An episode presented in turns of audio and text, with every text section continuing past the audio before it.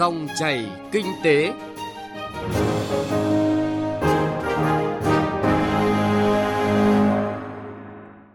Các biên tập viên Thành Trung và Bảo Ngọc kính chào quý vị và các bạn. Rất vui được gặp lại quý vị và các bạn trong dòng chảy kinh tế hôm nay. Chương trình có những nội dung sau đây. Dự thảo luật đấu thầu sửa đổi, những điểm mới và góp ý hoàn thiện của doanh nghiệp. Cần cơ chế thí điểm xây dựng điện gió ngoài khơi. Thưa quý vị và các bạn, dự thảo luật đấu thầu sửa đổi được Quốc hội cho ý kiến lần đầu tại kỳ họp thứ tư vào tháng 10 năm 2022 và dự kiến được Quốc hội xem xét thông qua tại kỳ họp thứ năm vào tháng 5 sắp tới. So với dự thảo chính Quốc hội tại kỳ họp trước, dự thảo luật lần này đã bỏ 5 điều, thêm 6 điều, sửa đổi nội dung 55 điều theo hướng bổ sung các quy định nhằm khắc phục những bất cập, hạn chế, nâng cao chất lượng hiệu quả đấu thầu, phòng chống tiêu cực, tham nhũng như chống hành vi thông thầu, chống hành vi gian lận, giá rẻ trúng thầu. Trước hết, chúng tôi điểm một số điểm mới trong dự thảo luật đấu thầu sửa đổi lần này. Một trong những điểm đáng chú ý trong dự thảo luật đấu thầu sửa đổi là cho phép tổ chức đấu thầu cho 2 đến 3 năm mà không nhất thiết phải tổ chức đấu thầu theo từng năm như hiện nay, kể cả đối với mua sắm thường xuyên. Bổ sung quy định về tùy chọn mua thêm nhằm tạo cơ sở pháp lý cho các chủ đầu tư mua thêm hàng hóa, dịch vụ tư vấn, phí tư vấn đã trúng thầu trước đó, tăng hiệu quả kinh tế, giảm chi phí và thời gian tổ chức đấu thầu. Đẩy mạnh lộ trình áp dụng đấu thầu qua mạng và tối đa hóa các công việc tác nghiệp trên hệ thống mạng đấu thầu quốc gia để tăng tính công khai, công bằng, minh bạch. Cụ thể, từ ngày luật này có hiệu lực đến hết năm 2024, việc đấu thầu qua mạng hoặc không qua mạng thực hiện theo quy định của chính phủ. Từ năm 2025 sẽ áp dụng đấu thầu qua mạng đối với tất cả các gói thầu, trừ trường hợp không đấu thầu trên hệ thống mạng đấu thầu quốc gia. Dự thảo cũng bổ sung các trường hợp áp dụng chỉ định thầu, nhất là trong lĩnh vực y tế chống dịch, bổ sung quy định khắc phục tình trạng giá rẻ trúng thầu, bổ sung một số hành vi bị cấm trong đấu thầu và luật hóa quy định về xử lý vi phạm từ Nghị định số 63 năm 2014 của Chính phủ. Đặc biệt, đã sửa đổi bổ sung một số nội dung quan trọng để tháo gỡ vướng mắc trong ngành y tế, như đối với việc mua thuốc không thuộc danh mục thanh toán bảo hiểm y tế. Cơ sở y tế tự quyết định về hình thức, quy trình, thủ tục lựa chọn nhà thầu. Thưa quý vị và các bạn, dự thảo luật đấu thầu sửa đổi được đánh giá là văn bản sẽ ảnh hưởng lớn đến các doanh nghiệp có hoạt động liên quan tới đấu thầu trong nhiều lĩnh vực như là xây dựng, giáo dục, y tế, môi trường, cung cấp máy móc, thiết bị và vật tư. Vì vậy, chính phủ đã xác định những nội dung sửa đổi bổ sung tại dự thảo luật lần này cần hướng tới mục tiêu vừa khắc phục khó khăn, vướng mắc về thể chế, khơi thông phát huy nguồn lực cho phát triển kinh tế xã hội,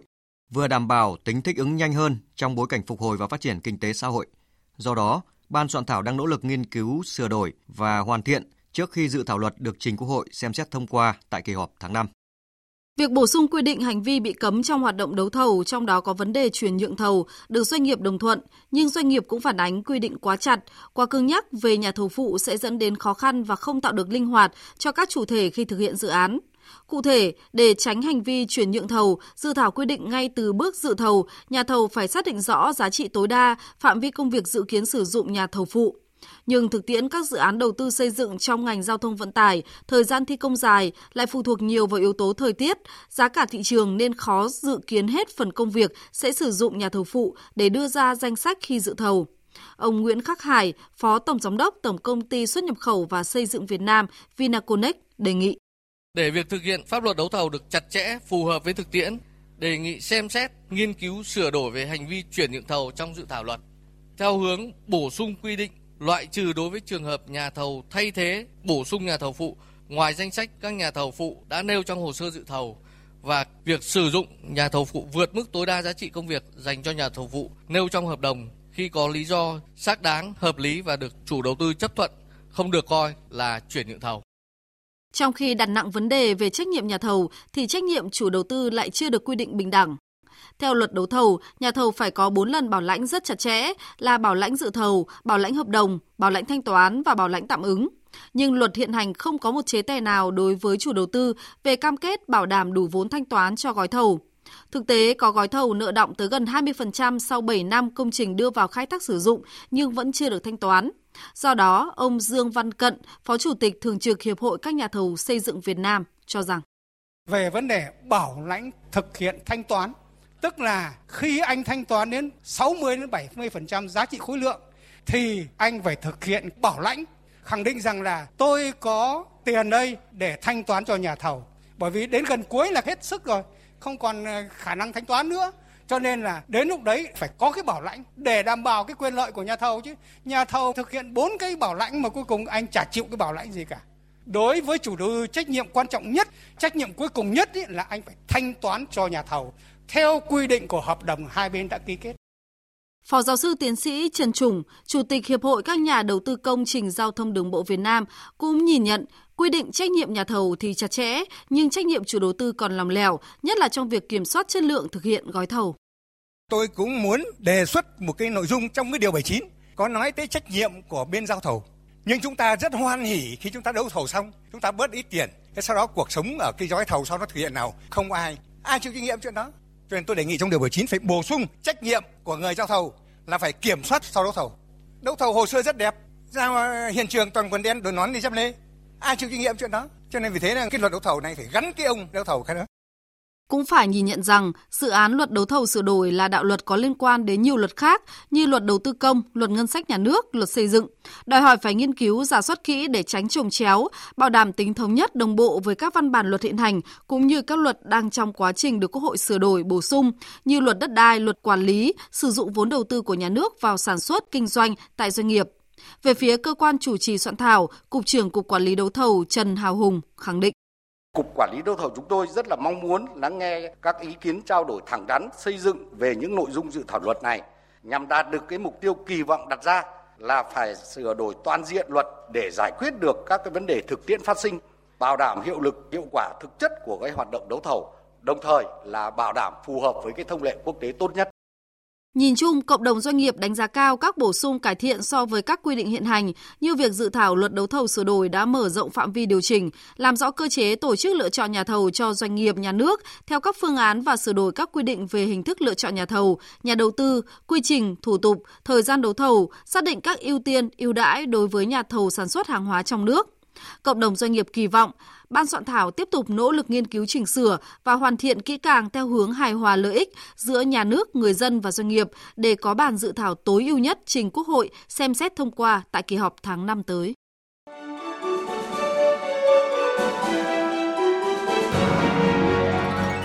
Dòng chảy kinh tế, dòng chảy cuộc sống.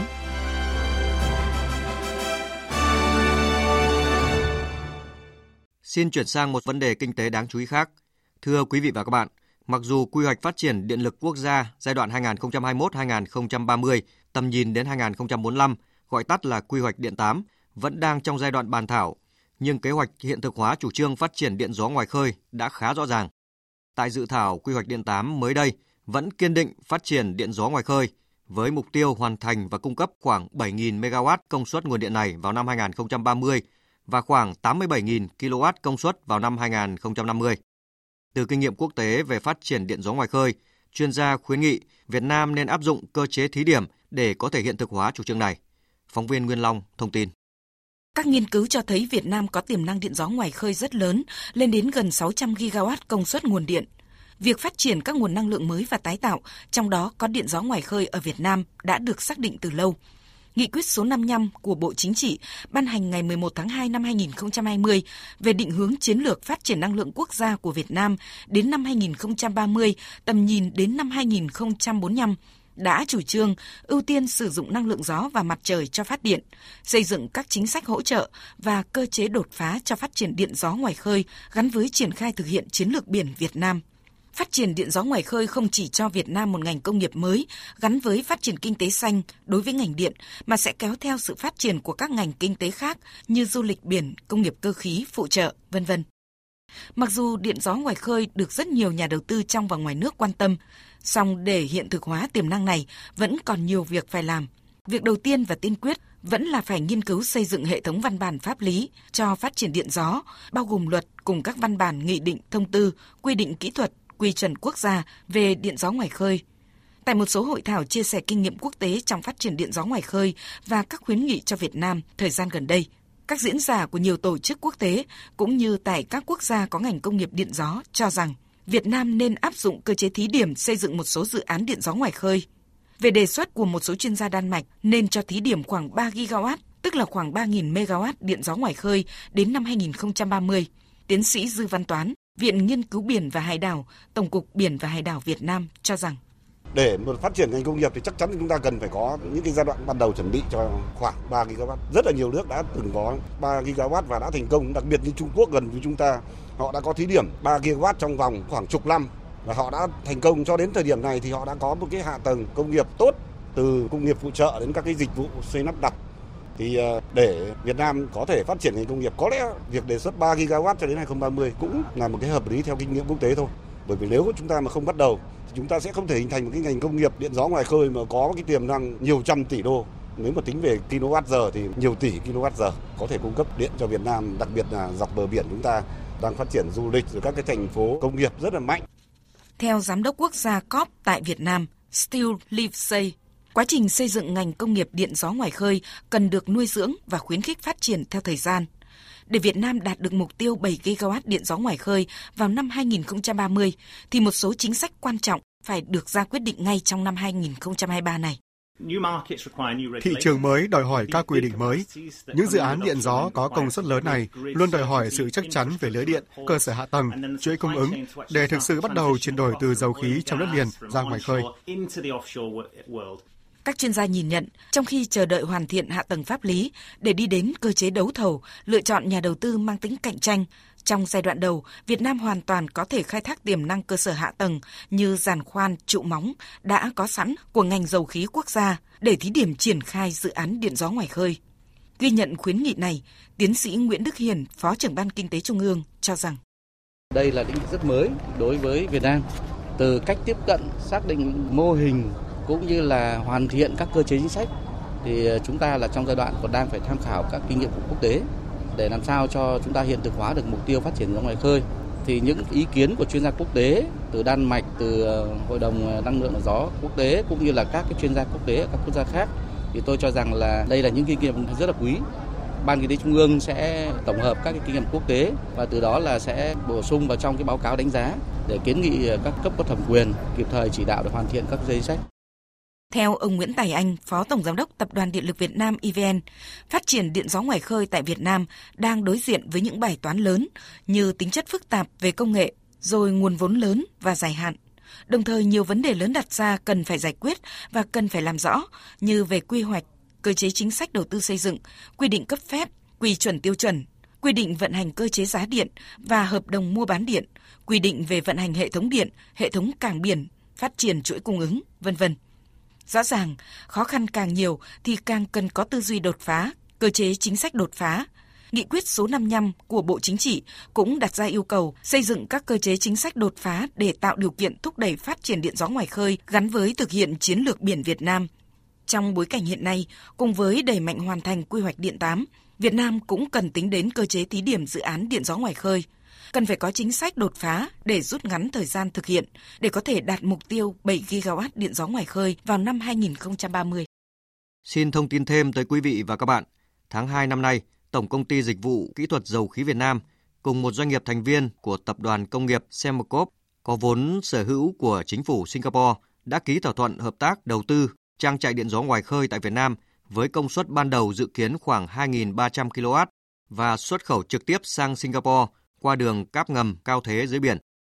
Nội dung về việc cần một cơ chế thí điểm xây dựng điện gió ngoài khơi mà quý vị và các bạn vừa nghe cũng đã kết thúc chương trình Dòng chảy kinh tế hôm nay.